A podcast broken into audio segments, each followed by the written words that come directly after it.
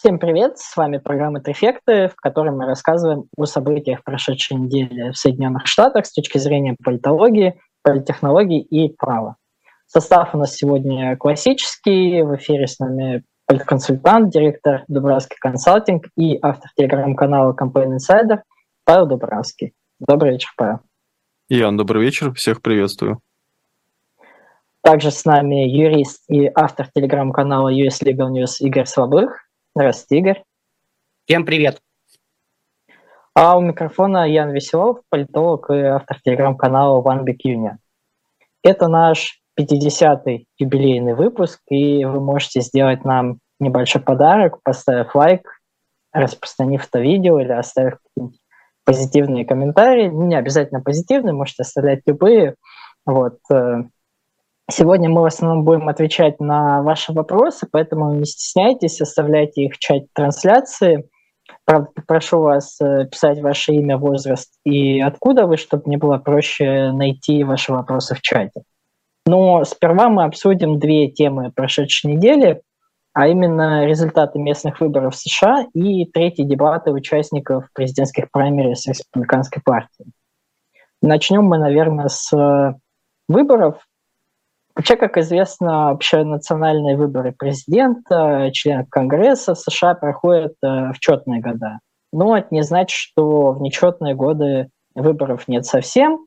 7 э, ноября прошел единый день голосования в ряде штатов, хотя и в таком урезанном масштабе. Но, тем не менее, выборы прошли в 31 штате. Э, выборы проходили, по-моему, где-то в 170 различных органов власти – в основном муниципального уровня, это были мэры, окружные прокуроры, шерифы, члены окружных советов и так далее. Но было несколько гонок, о которых, мне кажется, важно рассказать. Я начну, наверное, с выборов губернатора Кентукки. Там ситуация следующая. Действующий глава штата демократ Инди Бешир, он, кстати, сын бывшего губернатора этого же штата Стива Бешира, поэтому фамилия его была известна. Э, он шел на второй срок, в 2019 году он неожиданно довольно победил в довольно консервативном штате. Я напомню, что в 2020 году Трамп там набрал 62%, то есть победа демократа, это так немножко удивительно. А, но тогда нынешний губернатор, а, тогдашний республиканец Мэтт Бевин был очень непопулярен, и он его обошел там, на 5000 голосов. В этот раз конкуренцию Беширу от республиканцев составил генеральный прокурор штата и, кстати, афроамериканец э, Дэниел Кэмерон. Ну, он проиграл, Бешир переизбрался на второй срок, и если 4 года назад он победил с отрывом там 0,4%, то в этот раз обогнал своего конкурента на целых 5%, что тоже для демократа э, в Кентукки довольно впечатляюще. Помимо Кентукки, губернатора выбирали также в штате Миссисипи. Там республиканец Тейт Ривз э, шел на перевыборы на второй срок. И, в принципе, я думаю, особого внимания к этому не было бы, потому что там республиканцы контролируют штат уже последние лет 20. Но в этот раз Ривз оказался в центре коррупционного скандала. Там 15 спонсоров его избирательной кампании получили около полутора миллиарда долларов в виде государственных контрактов, э, грантов. Ну и, в общем, был такой скандал, хотя как бы имя Ривса напрямую не Э, упоминалось, но всем было понятно, что это бросает тень все равно на его администрацию. Ну и кроме того, вызов ему бросил достаточно известный в штате демократ Брэндон Пресли. Он, кстати, отдаленный родственник э, Элвиса Пресли. Он себя называл таким умеренным популистом и при этом занимал консервативные позиции в вопросах оружия, абортов и налогов. Но в итоге Ривз победил, набрал 51,5 процент голосов, но это был самый худший результат республиканцев за последние 20 лет. Э, что еще было интересного? В штате Вирджиния избирали местное законодательное собрание. Э, сейчас там в штате республиканцы контролируют пост губернатора и нижнюю палату легислатуры, а демократы верхнюю.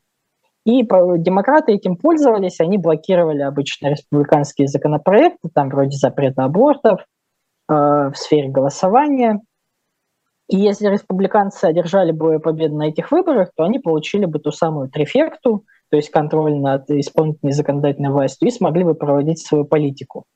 А, если же большинство уйдет демократам, то губернатор-республиканец Глен Янкин, то он, он будет просто ветировать их э, законопроекты, и власть такая будет разделенная, как бы, э, и особых каких-то подвижек в политике штата не будет.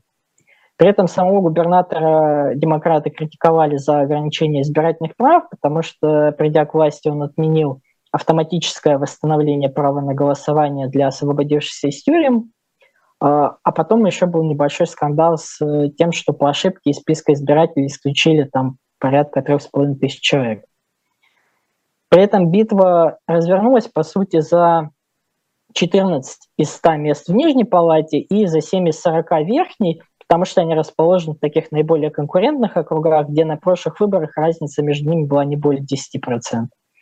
И в итоге демократы не только сохранили контроль э, в Верхней Палате, они получили большинство и в Нижней, но довольно небольшое, в обеих у них на одно место больше, чем у республиканцев, то есть э, будет такое разделенное правительство, губернатор республиканец, законодательное собрание демократическое, и вот они будут между собой э, бодаться в ближайшие годы.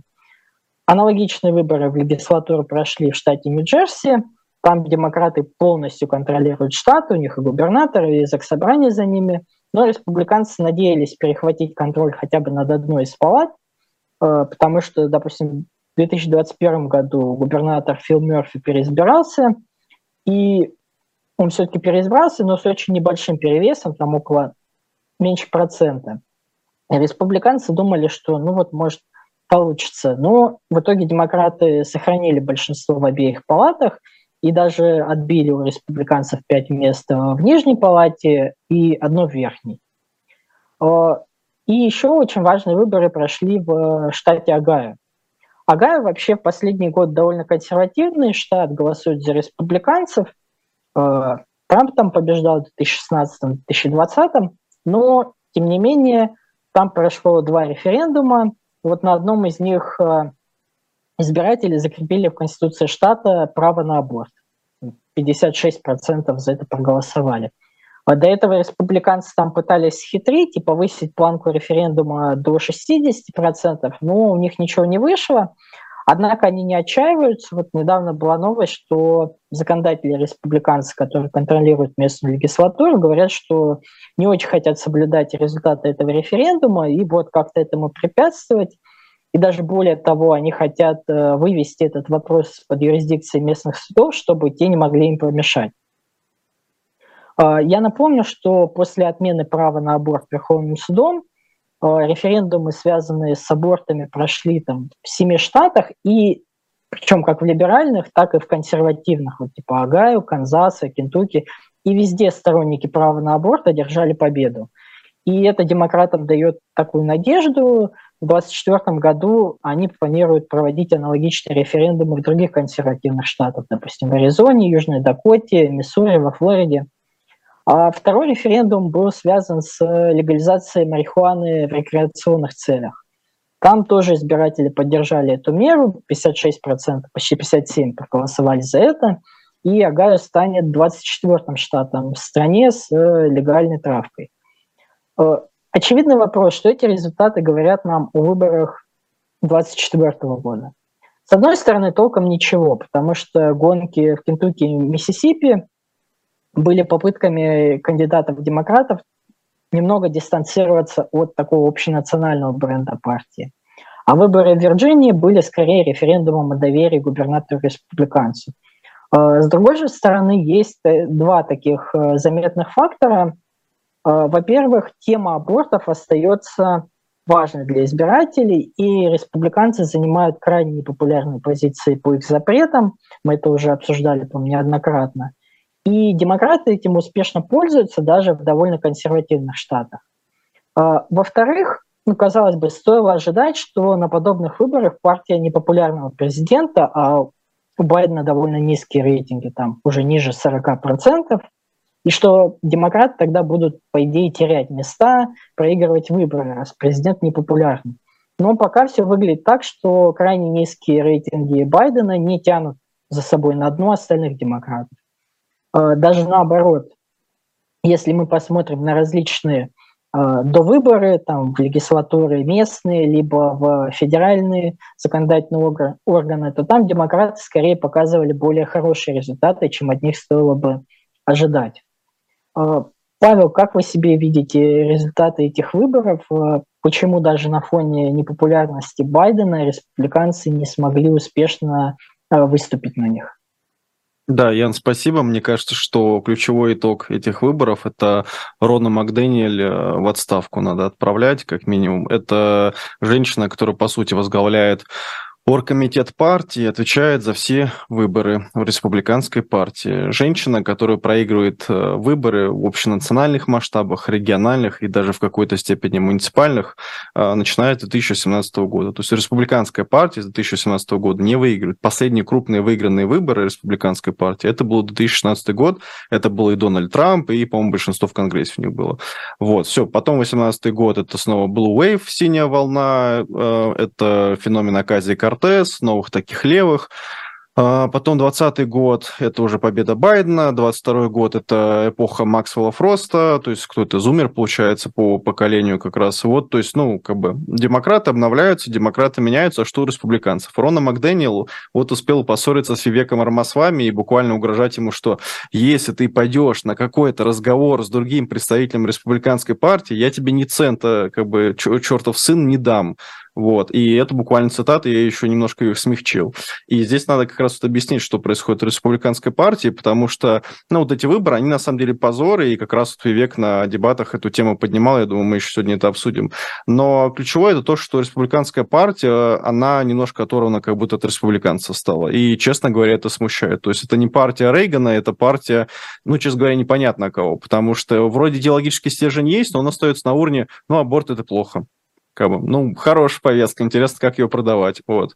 То есть здесь, конечно, вопрос из отношения ценностей и того, ну, как, как можно ли их доносить или нельзя, это интересный такой философский вопрос, потому что, ну, вы можете выступать за ценности, которые не популярны, но хотя бы, ну, попытайтесь их продать правильно, попытайтесь как-то объяснить, не знаю, как Ники Хейли хотя бы сказать, что, ну, слушайте, адекватно мы не сможем никогда с Сенатом пролоббировать или там с президентом, с любым пролоббировать там запрет вообще абортов на любом сроке. Мы можем сделать это только если там 15 недель будет. Это как минимум компромисс, который можно попробовать, и то в отдельных штатах пусть решают сами штаты. Что, кстати, сейчас и происходит, мы видим, что ну, отдельные штаты раз уже 7 проголосовало. Поэтому, если вот так кратко совсем подытожить, то провальная кампания, провальное руководство республиканской партии, и, честно говоря, непонятно, что будет дальше, потому что, ну, та самая красная волна, которую обещали нам в 2022 году, она не случилась, вообще не произошла. То есть, ну, взяли там какое-то шаткое большинство, мы видим, ну, чем это аукнулось. 15 раз Маккарти избирали, сколько там пытались избрать потом следующего спикера, и Мэтт Гейтс э, один пришел, буквально всю республиканскую партию просто развалил и показал, что, ребят, вы чем-то не тем здесь занимаетесь.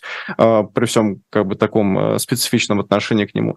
Поэтому мне кажется, что в этом плане, ну, электоральная машина вот э, республиканцев, она, к сожалению, дает сбой. И опять же, ссылаясь на того же века, он очень хорошо сказал, ну, вот дебаты проходят, почему не позвать Илона Маска, Джо Рогана и хотя бы Такера Карлсона? Для этой аудитории это было бы идеально, это миллионы просмотров сразу. Но вместо этого их ведут каких-то три журналиста, одна из которых обвиняла там всех республиканцев в том, что Раша Гейт существует, ну, а как более такая прореспубликанская. Мне кажется, в общем, республиканская партия сейчас в данный момент сильно теряет, и очередные выборы проиграны.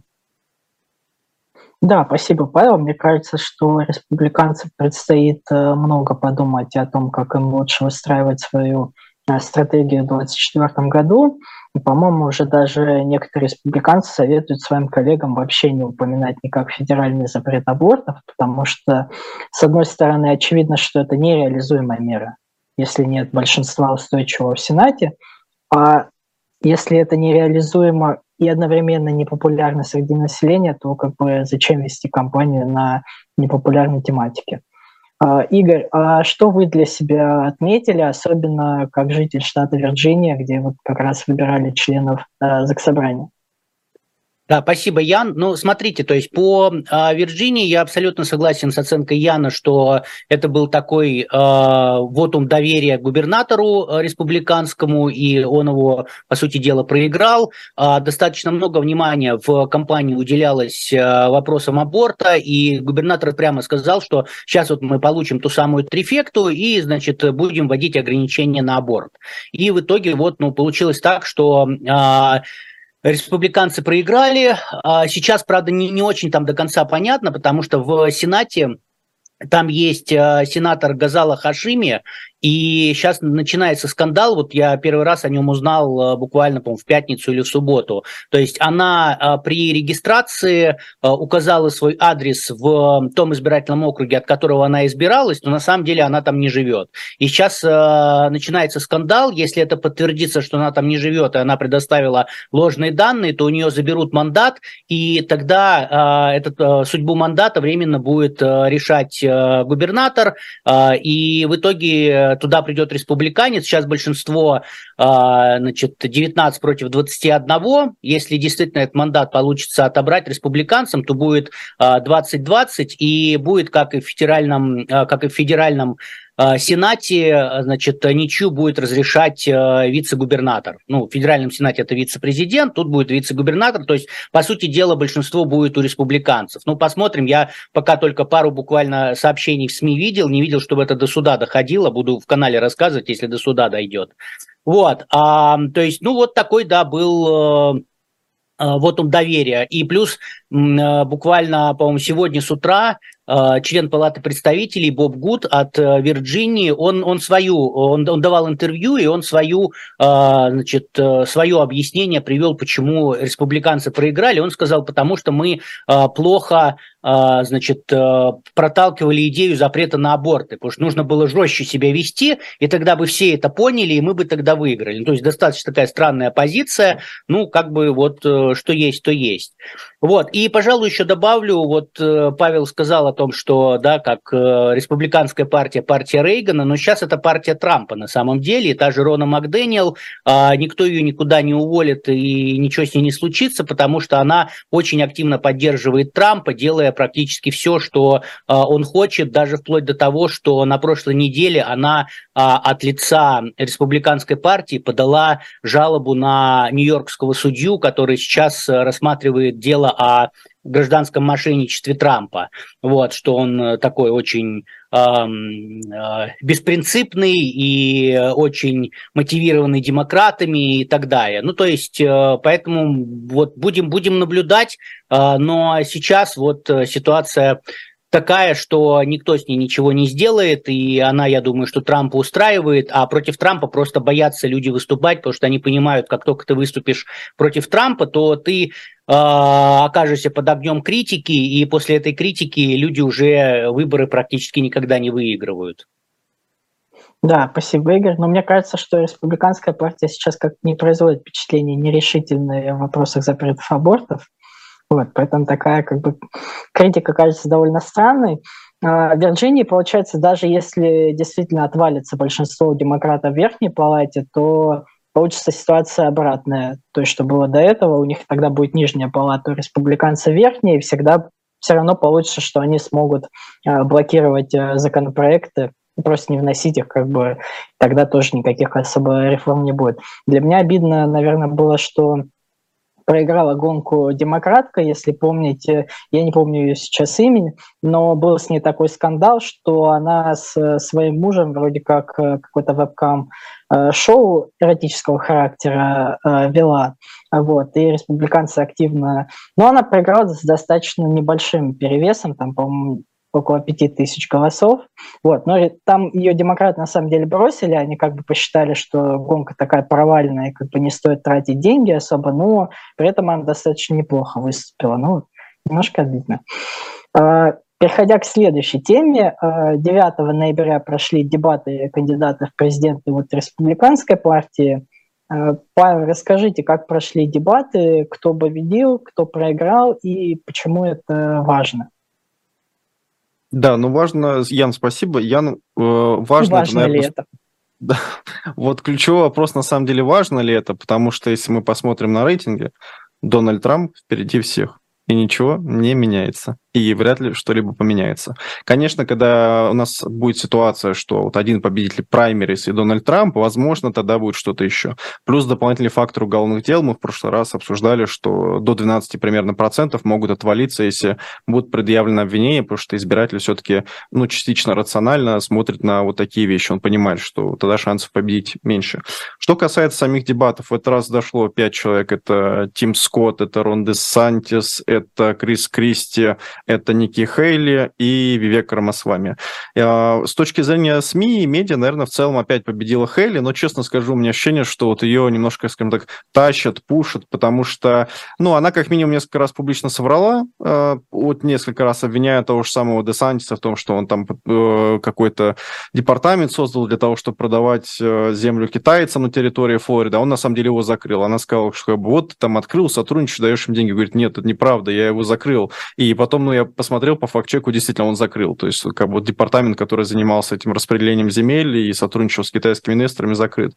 Это там первое, что набрал. А второе, это я начну так с Хейли, потому что у меня конкретно к ней здесь вот прям хейт. Я не знаю, может, коллеги со мной не разделят. У меня большинство моих знакомых, кто в Штатах живет, они за Ники Хейли как раз. То есть они считают, что это идеальный такой представитель, а, кандидат. Но у него, на самом деле, интересная история в том плане, что она, по-моему, после того, как из ООН ушла, была представителем при Трампе по международным отношениям, там она была буквально, ну, нищей. То есть у нее вообще не было средств, а вся семья была в долгах. Потом она начала сотрудничать с ВПК, военно-промышленным комплексом США. И сейчас она, наверное, такой самый главный ястреб. Она считает, что чуть ли не американские войска надо вводить э, в российско-украинский конфликт, израильско-палестинский конфликт и, не знаю, еще с Тайванем, видимо, то же самое по отношению к Китаю будет. Причем удивительно, что когда она была сама губернатором от э, Южной Э, Каролины, она при этом сама ну, буквально раздавала ту самую землю, сотрудничала с Китаем и очень сильно приветствовала инвесторов китайских, о чем сейчас заявляют, что как бы нет, на самом деле все не так. Но опять же в интернете есть все ее подписи как губернатора этого штата. В целом, а, с точки зрения вот самой организации дебатов, чем они отличались от предыдущих? Люди не орали друг на друга впервые. То есть вообще этого практически не было. Совсем чуть-чуть, вот совсем, может, немножко, и то опять Хейли и Вивек. А почему? Потому что поменялась площадка, вместо Fox News, там теперь другой телеканал был, NBC News, по-моему. И помимо этого еще регламент сильно поменялся. То есть они теперь э, не могли друг друга перебивать, у них там была, по-моему, всего минута на ответ, их жестко отдергивали, и модераторы с ними не спорили. А с точки зрения большинства медиа, опять же, как я сказал, победила Хейли, с моей личной точки зрения Вивек, потому что он э, совершенно по-другому выступал, в отличие от предыдущего раза, когда на него кричали, он как маленький мальчик очень сильно расстроился и под конец ничего вообще не смог сказать. То есть в этот раз мне показалось, что он сильно перестроился, выступил лучше лучше. Десантис просто выступил нейтрально относительно, то есть, ну, как бы окей, как бы все хорошо. Единственный странный момент был, что он начинал одними и теми же словами выступления и закончил точно так же. Вот абсолютно, то есть слово в слово. Его вступительная речь была равна закрывающей речи. А, что касается Тима Скотта, мне кажется, что не, не удалось у него все-таки убедить своего избирателя. Я думаю, мы еще обсудим дальнейшую его судьбу. А, что касается Криса Кристи, он вообще отказался, по сути, от критики Дональда Трампа, что достаточно странно. Он вообще не критиковал его, по сути, и выступал очень мало. Мне, честно говоря, показалось, что, возможно, у него что-то произошло, потому что он был сам не свой, как будто. И поэтому основные такие вот фавориты — это Ники Хейли, Десантис и все-таки Вивек. И вот один, наверное, из ключевых моментов моментов, на которые стоит обратить вот так под конец обсуждения этой темы, это поведение Ники Хейли. Почему? Там был такой следующий момент, что а, Ники Хейли постоянно выступает за бан ТикТока. То есть она прям приверженец того, что ТикТок не должен существовать в Соединенных Штатах Америки, что там ТикТок ворует данные пользователей и потом выпускает какую-то рекламу, и вот американцы становятся тупыми, потому что они смотрят, как смешно кто-то танцует из знаменитостей. Ну, условно, совсем кратко это так. И Вивек ей на это ответил, что ну как же это так? У вас вот как бы у самой дочь в ТикТоке танцует, путешествует. И Ники Хейли включила «Я же мать», вот в одно слово, и начала говорить, там, не, трогай мою как бы, дочь, не надо ее приплетать сюда, не надо об этом говорить. А, он начал что-то отвечать ей в ответ, ему выключили микрофон, и он в итоге ничего не смог толком ответить, она еще назвала его сволочью после этого, и там зал частично поаплодировал. И помимо того, что ну, здесь наблюдается явно предвзятое отношение к Вивеку, особенно той же самой Ронны Макдэниел, которую он там критиковал со сцены и до этого, Тут еще такой тоже, наверное, вопрос на обсуждение. Вот. Э, имеет ли право как бы политик э, даже на такую тему, как там свой ребенок, э, затронутый просто в разговоре, выступать по этой теме, например, так эмоционально и при этом переходить на оскорбление? То есть насколько это корректно, некорректно? Потому что мне лично кажется, что некорректно. Как бы политик – это человек, который должен, ну, по сути, буквально вот голову выступать на сцене, ну, как бы не буквально, а фигурально, любые вопросы ему доступны, абсолютно неважно, семья, не семья. Плюс более того, здесь, как мне кажется, лицемерие со стороны Ники Хейли в чем? Она хочет запретить другим детям, э, других там политиков, людей, просто обычных граждан пользоваться ТикТоком, но при этом ее дочь должна пользоваться. То есть, ну, это как бы немножко противоречит такой личной позиции, то есть, ну, как бы странно. То есть, со своей дочерью она не может это поговорить. А второе, но она же может обсуждать Хантера Байдена, того, как ему предъявлено какое-либо обвинение, он тоже чей-то сын, тоже совершеннолетний абсолютно сын президента. Никаких должностей политических не занимает, но при этом его можно абсолютно использовать против Байдена, но когда к ней обращаются с позиции «а вот ваша же дочь», то нет, тут, конечно же, нельзя. Мне показалось таким немножко лицемерием и как бы уход от позиции, вот где на самом-то деле она лоббист ВПК, который хочет, чтобы США во всех войнах участвовал, но вместо этого она уходит в эту, эту тему. Вот, коллеги, возможно, со мной не согласятся, но давайте обсудим. Да, спасибо большое, Павел. Я, наверное, в целом соглашусь э, с вашей оценкой вот, относительно того, кто выиграл, кто проиграл.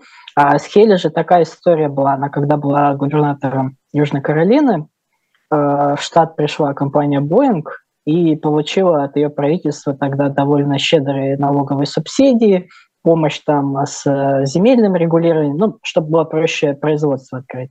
И когда у нее закончился ее срок губернаторский, она попала в совет директоров Боинга. Это вот э, для США крайне типичная история. Вот считать это коррупцией, не считать это коррупцией, пусть каждый сам как бы решает. Но вот э, для США эта практика очень распространенная, это то, что называют revolving door. То есть вот такой вращающийся дверь между политикой и бизнесом, когда люди какие-то решения выгодные компаниям принимают, потом просто приходят туда работать. То есть а формально как бы никаких нарушений закона нет, а, с моральной точки зрения, ну, можно подумать.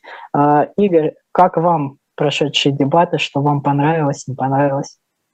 Да, Ян, спасибо. Э, я на самом деле смотрел их так урывками, отдельные какие-то вещи, поэтому так по существу, наверное, особо ничего не скажу. Добавлю вот то, что к вот этой Revolving Door поведению с точки зрения там совета директоров, да, ну то же самое с контракторами ВПК, а, большое количество там поставленных военных, они потом становятся частными контракторами, то же самое, то есть это такая стандартная история, абсолютно с Яном согласен, что там решайте сами, это коррупция или не коррупция, но тем не менее эта история стандартная, она везде. Вот, и добавлю, что касается вот вопроса Павла о том, о поведении Ники Хейли и э, ТикТоке ее дочери, ну, мне кажется, тут э, для политика в итоге финальное решение принимают избиратели, да, и как бы я уж не знаю, это она продумывала, не продумывала, да, может быть, она решила, что вот если я покажу себя матерью, значит, э, избиратели за меня будут голосовать. Если покажу себя там стервой, которая собственной дочке скажет там, э, нельзя ТикТок ни в коем случае, то там меньше избирателей будет голосовать. Я согласен, что и та, и другая позиция странная, и ну, как бы вот что есть, то есть. Ну, а в целом, как бы по дебатам, э, мне кажется, что действительно не, не, как бы не, не совсем понятно для чего, э, с учетом того, что Трамп э, лидирует там с огромным отрывом, ну, как бы, что называется, себя показать, людей посмотреть, ну, вот мы посмотрели, что-то узнали новое. Да, спасибо, Игорь. Кстати, вот к слову о военных, как раз нынешний министр обороны Ллойд Остин, он тоже, по-моему, после военной службы был в совете директоров, по-моему, Raytheon, тоже такая компания, связанная с э, вооружением, то есть, да, практика довольно распространенная. Я, наверное, соглашусь с тем, что есть ощущение, что вот с каждым новым туром дебатов смысл как-то немножко теряется, хотя, казалось бы, обычно дебаты идут так по нарастающей, становится меньше кандидатов, как бы меньше криков, больше каких-то принципиальных вещей, а здесь как-то наоборот, потому что кандидаты так и не смогли пошатнуть позиции Трампа. В пятером они набирают, по-моему, дай бог, если треть всех голосов по опросам, а рейтинги самих дебатов устойчиво снижаются. Самые первые смотрели почти 13 миллионов, а вторые уже меньше 10, и вот третий, по-моему, 7,5 миллионов. Ну и, соответственно, в э, СМИ, на ТВ тоже их упоминание очень сильно снижается, особенно если сравнивать там, с дебатами 2016 года, 2020 года. То есть прям уже внимания довольно мало. Но, тем не менее, следующие дебаты пройдут 6 декабря в Алабаме. А, там уже участников точно будет меньше, потому что буквально на днях сенатор от Южной Каролины Тим Скотт объявил, что выходит из э, предвыборной гонки. Поэтому к следующим дебатам будут, наверное, или три, или четыре кандидата, я думаю, в зависимости от того, как Крис Кристи будет выступать в опросах. А, Павел, вы как думаете, почему все-таки Тим Скотт э, решил отказаться от борьбы? Почему? И, и скорее, как вы думаете, почему вот у него не получилось как-то занять уверенную позицию? Да, Ян, спасибо. Но он вообще сказал так, избиратели мне сказали, Тим, еще слишком рано. Вот, то есть это у него официальное заявление. Причем, что самое странное, что он на Fox News дал это интервью, но в Твиттере у себя даже нигде ничего не написал, в соцсетях вообще не написал. То есть, э, если бы не канал Игоря, я бы, кстати, не узнал бы, потому что я нигде это не увидел, честно говоря. Вот. А, поэтому в этом плане, мне кажется, что основная причина, не смог до избирателя достучаться. У него такая позиция была на уровне... Э, у него, конечно, постоянно такой нарратив был, что вот э, я сын своей мамы, которая много работала, ей было тяжело, и вот я вот представитель вот таких людей, которые все, всего добились сами, но очень тяжело, плюс я афроамериканец. И, но оно мало откликалось вообще, то есть, ну, по сути, кроме этого ничего нет. И второе, это его прям жесткая там произраильская позиция, но, опять же, она сейчас ничего не приносит, потому что его не слышно особо. То есть у него небольшая аудитория, на самом деле, маленькая. У него есть спорные моменты по поводу Сената, потому что он там говорил, что законопроект принял, говорил о том, чтобы, вот помните, как Байден дополнительно 7 лекарств или 9 дополнительных лекарств в страховку включил э, там инсулин, по-моему, еще что-то было. Наверное, не инсулин, что-то другое. Но, в общем, включил жизненно важные лекарства. И Тим Скотт потом заявлял, что вот наша победа мы в Сенате приняли, а он голосовал против. Мне тоже, ну, много ошибок очень у него. Поэтому, к сожалению, не смог себя показать. Плюс, ну, есть уже кандидат от Южной Каролины, это Ники Хейли, зачем второй? Надо, чтобы по одному от штатов. Поэтому вопрос, кто там, Десантис от Флориды или а, Трамп от Флориды останутся. Да, спасибо, Павел. Мы, наверное, будем переходить к вопросам.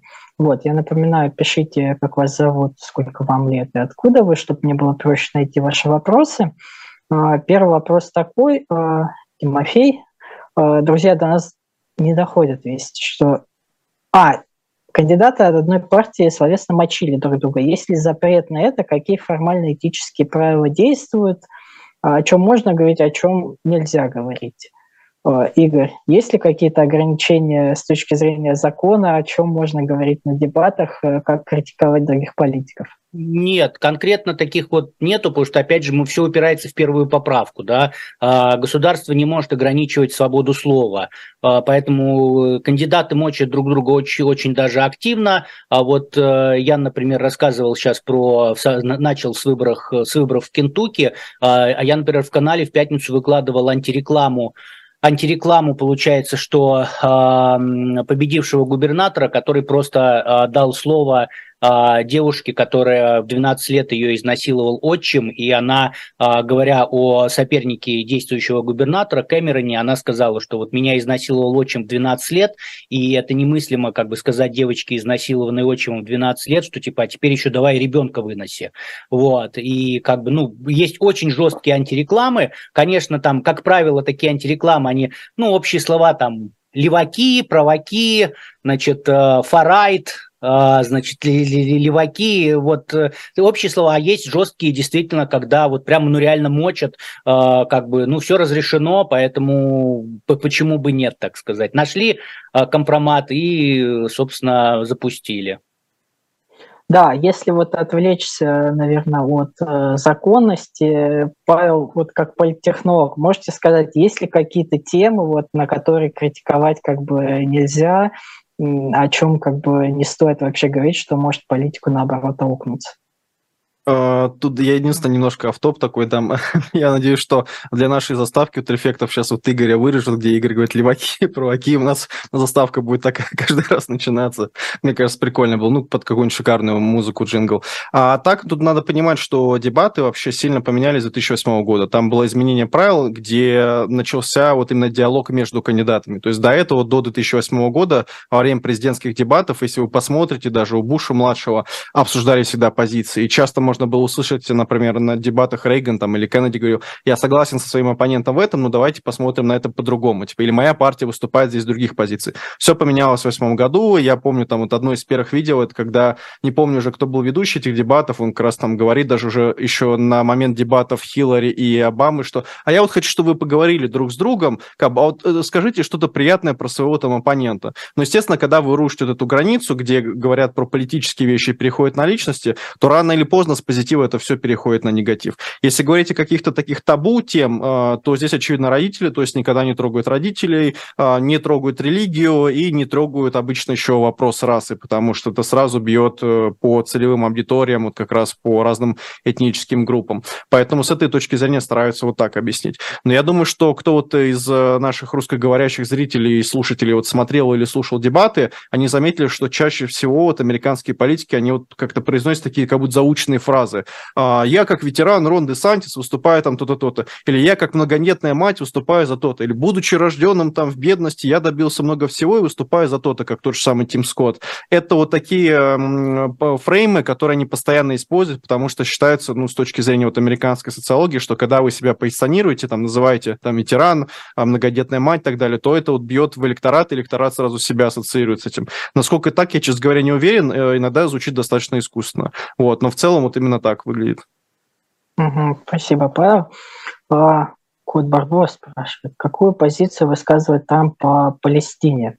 Ну, я так понимаю, Трамп все-таки произраильская такая однозначно позиция, хотя вот недавно он себе позволял довольно сильно критиковать Нетаньяху, говорил, что дескать, арабы, палестинцы переигрывают в плане пиара, что вот Израиль как-то не очень хорошо выглядит. Вот. Но при этом как бы позиция у него такая достаточно произраильская, хотя а, недавно тоже у него какие-то такие, знаете, наскоки на Нетаньяху были в духе, что вот он меня немножко предал, он признал победу Байдена, я думал, мы там друзья, как бы вот. Ну, такие немножко у человека представления как бы о политических отношениях. Ну и, кстати, несмотря тоже на весь свой изоляционизм, он, особенно в последнее время, вновь напирает на то, что вот он убил э, Сулеймани, э, иранского генерала, что вот говорит, это более страшный террорист, чем Осама Бен Ладен был, поэтому вот я главный борец с терроризмом в этой стране.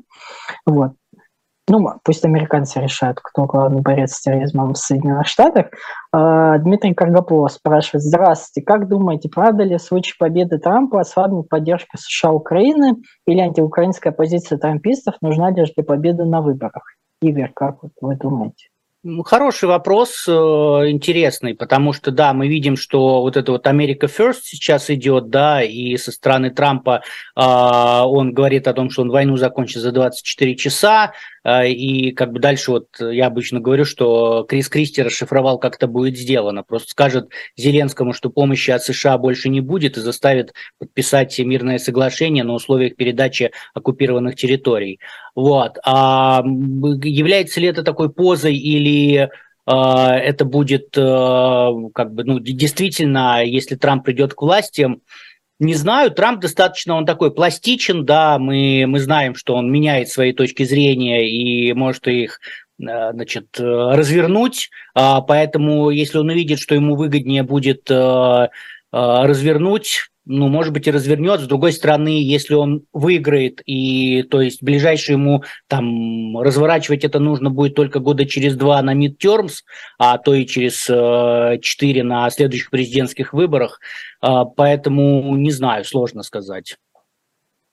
Ну да, с одной стороны, можно сказать, что это какая-то такая действительно позиция принципиальная, с другой стороны, можно сказать, что политики идут на поводу у своих избирателей, потому что опросы фиксируют, что наибольшая критика а, военной помощи Украине, она у республиканских избирателей. А вот вы как думаете, это как бы принципиальная позиция или больше такой политический оппортунизм скорее? Я думаю, что в случае Трампа это принципиальная позиция. Более того, он гордится тем, что он ни одну войну не развязал, будучи президентом Соединенных Штатов Америки, и договаривается с разными, как он сам цитирует, политическими монстрами, совершенно с разными представителями авторитарных, тоталитарных стран. Поэтому в этом плане, мне кажется, что, ну, и избиратели, конечно, влияют здесь 100% и правы, но и его личная позиция тоже America First, как бы для него, ну, это ключевая позиция, как у того же самого Вивека и Десантиса. В принципе, мы видим, что за исключением там Хейли, наверное, и Крис Кристи, остальные, ну, не очень на это так смотрят позитивно. И мне кажется, что в целом, да, то есть э, будет уступать либо за сокращение, либо приостановку, но первый или даже не первый, такой нулевой этап, это будет аудит этой всей помощи, то есть что, куда ушло, на что, по каким статьям. Также, скорее всего, начнется вот разговор о том, что если эта финансовая помощь останется, то это финансовая помощь чего? Администрации, например, Украины, то есть чтобы, не знаю, я не знаю, как это там работает, честно, ну, там, чиновники, видимо, до сих пор, государство функционировало, то есть чтобы оно функционировало, оставалось таким, как там сейчас действующим. А, я Трамп выступал за сокращение этой помощи. То есть он говорил, что ну, здесь вот точно не нужно, как бы мы не должны. А, возможно, будучи бизнесменом, вот сейчас идея пришла, что он посмотрит на это с точки зрения кредитов. То есть, возможно, выдавать кредиты, которые были бы выгодны США с точки зрения возвратных инвестиций. Вот мне кажется, что Трамп вот с его бизнес-жилкой мог бы на это пойти. Вот если бы был бы какой-то компромисс, например, абсолютно синий конгресс, где ему ничего не удавалось, мне кажется, он бы мог на это пойти вот, вот так. И это, кстати, ну, был бы интересный кейс, потому что он, с одной стороны, а, своих избирателей не предает, свои позиции не изменяет, с другой стороны, он как бы приносит деньги своей стране и как э, там части электората отдельные думают, делают хорошее там морально-нравственное дело. Ну, не зря все-таки книжку «Art Deal» писал.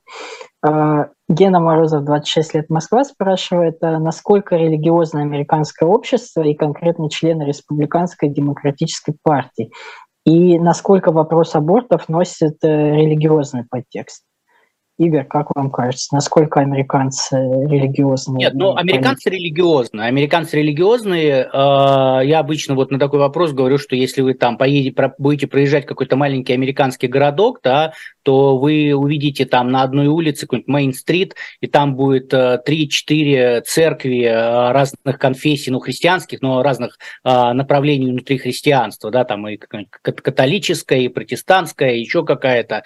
Вот. А, и как бы в целом-то народ религиозный, а, насколько вот а, требования не совершать аборт и не поддерживать аборт носит религиозный характер, вполне, а, потому что, ну, во всяком случае, как это, э, заявляют о том, что, ну, вот как бы это, значит, Бог, Бог не разрешает делать аборты и так далее. Рели, значит, насколько э, религиознее э, демократы, республиканцы, ну, тут так вот визуально, мне кажется, что республиканцы религиознее, э, демократы все-таки там достаточно такой большой слой э, поддержки таких, э, ну, я не знаю, как э, сказать, там, современных, современных людей, которые или там ни во что не верят, либо верят в Бога, но там не, не, не в какой-то конфессии, а вне конфессии, а, а республиканцы, да, очень часто это именно такие вот а, традиционалисты, хотя, например, тот же Байден, да, он католик, и как бы он такой верующий католик, который и в церковь входит, и ну, совершает все необходимые обряды. А, Павел, как вы думаете, да, и как бы «Боже, благослови Америку» – ключевой слоган. И в целом а, все американские президенты, они религиозные на самом деле. А с точки зрения религии, да, аборт – это убийство. Вот. Есть, конечно, деноминации, которые по-другому на это смотрят. А, но здесь ключевая вот разница между республиканцами, демократами, наверное, даже, скажем так, либералами, условно, и консерваторами. Либералы считают, что у женщины есть как бы право на ее тело, и все, здесь вопрос заканчивается. Ее тело, ее дело. Ну, самый короткий слоган. И что право права как бы женщины и вопросы ее бытия, они первостепенны. С точки зрения консерваторов, они смотрят на то, что дитя, которое находится в ней, оно беззащитное. То есть, ну, если мать не хочет его защитить, то весь мир, соответственно, не сможет ничего тоже защитить. И с этой позиции они смотрят, что они защищают права ребенка, потому что это тот же самый будущий гражданин республики, тот же самый равный человек, который, ну, уже все, как бы, ну, процесс происходит, он, скажем так, появляется. Вот. А, поэтому здесь вот, ну, у них такая позиция в этом ключевое различие. То есть у кого что первостепенно. Ян, можно да, я? Я, я, да, конечно. Э, просто один момент, это я помню у Докинза, сейчас просто вспомнил, а, он говорил а, в его книге, этот «Бог как иллюзия», он говорил о том, что по опросам, значит, а, у американского президента больше шансов стать, у кандидатов президента больше стать президентом, если он гей, нежели если он атеист. Это к вопросу о том, что как вот к религии относятся в Америке. Да, извините, Ян, передаю вам обратно слово. Да, и, и каждый президент постоянно религиозно использует риторику, то есть «Боже, благослови Америку», как бы и все дела, то есть это все президенты без исключения. И в этом плане, да, американцы более религиозные, скажем, чем россияне, там, чем европейцы, но при этом нужно сказать, что последние там, лет 20-30 э, количество людей, которые там регулярно ходят в церковь, оно неуклонно падает и среди республиканцев, и среди демократов. То есть это тренд, в принципе, общей такой секуляризации американской э, жизни. Но при этом, кстати, если мы посмотрим, допустим, на Конгресс, там, на Палату представителей, на Сенат, количество открытых атеистов, то есть люди, которые не стесняются того, что они не верят в Бога, их можно пальцы, по-моему, одной руки пересчитать, их там вот буквально около пяти. Все остальные считают, что вот они относятся там к, той, к тому приходу, к тому приходу. Есть мусульмане, есть буддисты, есть христиане, католики, протестанты разных э, версий. Вот. Но большинство, как бы, по крайней мере, формально декларирует свою религиозность, в том числе, я думаю, потому что вот то, что Игорь сказал, для избирателей все равно это важно, чтобы политик как бы декларировал какие-то свои религиозные взгляды. А насчет абортов, да, это абсолютно религиозная позиция, и, как мне кажется, в этом как бы главная проблема – Потому что если у вас э, позиция, допустим, по налогам, да, одни хотят больше налогов, другие хотят меньше налогов, вы, у вас компромисс может быть. Вы можете договориться, там, повышаем, ну, не на 10, на 5, повышаем, договорились, разошлись. С абортами такого нет, потому что одна сторона считает, что это убийство как бы в любом случае, без исключений, а другие считают, ну, либо считают, что тоже не должно быть никаких ограничений, либо считают, что, ну, какие-то ограничения могут быть, потому что в большинстве даже демократических штатов после 24 недели только в редких исключениях аборт можно сделать. Вот. Тут как бы договориться никак нельзя. Поэтому как бы вот такой разрыв получается. А, еще вопрос был от чеширского кота. У нас очень много вопросов от котов сегодня. Насколько вероятно вы считаете то, что Трамп до выборов успеет получить запрет на занятие госпостов в рамках дела, связанного с секретными документами, либо обвинением в мятеже или нарушением 14 поправки. Игорь, как вы считаете? Смотрите, значит, по секретным документам э, очень маленькая вероятность, потому что мы сейчас видим, что судья Кеннон, э, к слову, которую, собственно, Трамп и назначал, она как бы сейчас пока, пока вот она буквально на прошлой неделе она отказалась сдвигать срок начала процесса, но она сдвинула сроки внутри подготовки дела, и она как-то больше вот э, к Трампу тяготеет, поэтому у меня э, есть сомнение, что там 20 мая, по-моему, должен начаться процесс. Мне кажется, что он не успеет начаться, значит, 20 э, мая, будет, будет позже. А что касается запрета по части 3 14 поправки, сейчас дела идут, как бы там вообще никто не берется предсказывать, потому что вот буквально недавно кто что у нас был, Висконсин, наверное, а, нет, Миннесота, наверное, Миннесота, когда суд, суд а, прекратил вообще производство по делу и сказал, что как бы не, ребят, вы слишком рано к нам пришли, давайте вот когда уже будет не праймерис, а уже основные выборы будут, тогда вы к нам приходите, мы будем решать. То есть, ну, очевидно, что судьи тоже не хотят как бы вот как-то решать вопрос такой юридически, но, но придется все равно. Сейчас процессов, около 30 процессов сейчас идет по всем штатам, связанным вот с э, частью третьей 14 поправки. Я боюсь, вообще никто не знает, чем это все закончится, но, опять же, сроки зависят от того, где-то в федеральных судах это долго, где-то в судах штата это быстрее. А, будем наблюдать. Скорее всего, что-то да будет. И неважно что, это будет или там в пользу Трампа, или против Трампа, очень большие шансы, что это дойдет до Верховного суда, что тоже займет какое-то время. Но спрогнозировать сейчас эти сроки невозможно. А, Павел, как, как вы думаете вообще, если, допустим, э, Трамп все-таки снимут таким экзотическим методом с э, выборов, э, что это вообще будет значить для выборов 2024 года и, наверное, для Америки как бы в целом, потому что это, ну, мне кажется, очень серьезно будет. Да, мне кажется, что это политический ландшафт сильно поменяет. И плюс кто у нас остается? Кеннеди, который набирает сейчас 22%. И если сравнить его электорат, он голосует более предпочтительно за Кеннеди, не хочет менять э, своего фаворита на Байдена или Кеннеди. Ой, на, Кеннеди, на Байдена или Трампа, извините. А, в отличие от, например, того же самого Байдена, у которого более такой подвижный избиратель, рассматривает даже Трампа. А у Трампа менее подвижный избиратель, он Байдена не рассматривает. То есть антирейтинг Байдена внутри Трампа избирателей, он выше, чем наоборот.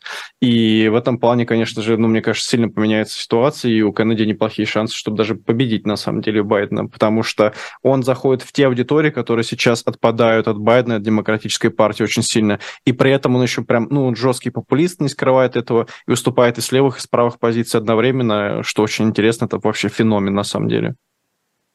Ну да, но тут вопрос, наверное, когда это решение, если оно будет, то когда оно будет принято, успеют ли тогда республиканцы оперативно кандидата другого выставить.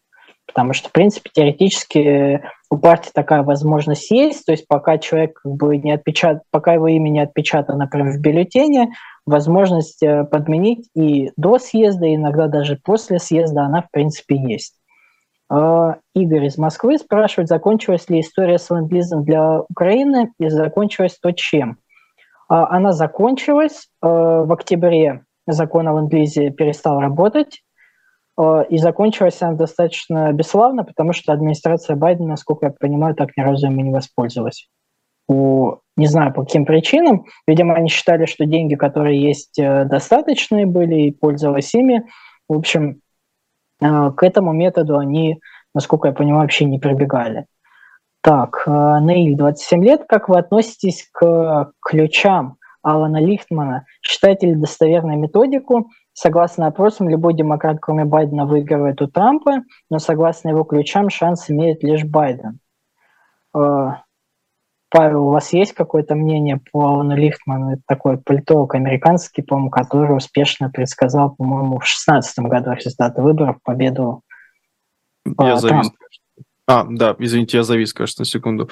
А, нет, я, честно говоря, не знаком с творчеством, поэтому не, не могу ответить. Вот, не могу, к сожалению. А, ну, я тогда, наверное, отвечу. А, но мне кажется, к этому стоит все равно прислушиваться, потому что, да, действительно, вот он снискал себе такую популярность после того, как э, предсказал в 2016 году победу Трампа, и особенно это, ну, достаточно задолго, то есть э, прям где-то за полгода или за год до выборов он э, сделал такой прогноз, и Естественно, потом его очень много звали там на передачи различные, особенно в контексте того, что тогда опросы прям ну, очень сильно отдавали победу э, Клинтон, поэтому все-таки, наверное, э, прислушиваться к нему стоит. Вот, но по, по желанию. Вот, пока я про вопросов больше, к сожалению, не вижу, поэтому, Павел Игорь, если вы просто хотите что-то сказать, скажите сейчас. Это звучит, честно говоря, знаете, как по если вы хотите что-то сказать сейчас, пожалуйста, вот у вас последний шанс. А, да. Ну, я, наверное, э, по поводу, я, я понял, о ком речь, я просто по фами, фамилию не помню. Он еще и в 2020 году предсказал, что Байден выиграет на самом деле. И даже, по-моему, конкретно штаты разложил. Я подписан на то ли рассылку у него при университете есть, то ли э, какая-то личная страничка у него есть. Вот, я не смотрел прогноз на сейчас этот год, но вообще пока что лидирует Трамп. Вот. Да, но вот я так понимаю, у него мнение, что как раз именно только Байден из всех демократов может победить. Хотя, если вот мы вспомним, мы в прошлой программе, по-моему, обсуждали как раз этот опрос Нью-Йорк Таймс и CNN, где Байден достаточно сильно отставал во многих колеблющихся штатах. Там еще были такие вопросы в духе э, Трамп против э, безымянного демократа, то есть generic демократ, то есть просто какой-то кандидат будет от э, Э, партии, и там, в принципе, как раз в колеблющихся штатах э, вот такой дженерик демократ э, показывал достаточно хорошие результаты, обходил Трампа, по-моему, в большинстве. Но к таким вопросам, мне кажется, тоже нужно с большим скепсисом относиться, потому что это вот, ну, демократ в целом, а потом оказывается, что демократ конкретный, он уже резко не нравится. Но он уже какой-то не такой, здесь не нравится, там не нравится. Поэтому такие вопросы часто бывают в вопросах, когда вот просто какой-то в среднем республиканец, какой-то в среднем демократ, но они такие как бы достаточно аморфные и, мне кажется, достаточно плохо показывают. То есть одно дело, когда в просто спрашивают, кого бы вы хотели видеть в Конгрессе, там большинство, то есть республиканцев, демократов, там понятно, там как бы больше про какие-то идеи, принципы, предпочтения. Все-таки президентские выборы – это персональные гонки, это про людей, как бы про их личности, и как бы от этого никуда не деться. То есть нравится, не нравится вам там политические позиции, в конечном счете люди смотрят в лицо людям, если они им нравятся, то они за них голосуют, если они не нравятся, то они за них не голосуют, даже иногда, когда они, в принципе, согласны с их позицией, иногда могут просто на выборы э, не пойти. Вы, как Павел, согласны вот с такой оценкой? Э, да, люди голосуют за личности, на самом деле, и голосуют начиная с первого внешний облик, второе, как говорит, третье на уровне языка тела, языка телодвижения, и четвертое уже там где-то пятый начинается программа, ценности, политические взгляды. Но, наверное, в топ-5 все-таки войдет, э, войдут ценности. То есть, ну, демократ не будет прям за Трампа голосовать. То есть, ну, это редко, когда такое происходит, что меняется. Как, наоборот, республиканец за Бенна. Единственная ситуация, когда вот вопросы экономики становятся глобальными. Ну, была вот такая история про так называемых рейгановских демократов, когда вот э, демократы массово проголосовали за республиканца, а, а не за демократа Картера. Был еще такой вопрос, праймерис республиканской партии разрешают ли выдвигать кандидатуру президента, если претендент не участвовал в дебатах? Да, насколько я понимаю, разрешают, поэтому как бы неучастие Трампа в дебатах ему никак не помешает потому что дебаты не все организуются партией, то есть некоторые телеканалами организуются, поэтому ну, было бы странно, как бы, мне кажется, такие условия выставлять, потому что Трамп сразу дал понять, что он не собирается участвовать в дебатах, поэтому как бы, решили его так не ограничивать. Вот. Наше время сегодня подходит э, к концу. Вот, спасибо за ваши вопросы, спасибо, что смотрели нас. Это была программа «Трефекты». Э, Дубравский, Слабых, Веселов. Увидимся с вами через неделю. Пока-пока. Всем пока. Всем пока.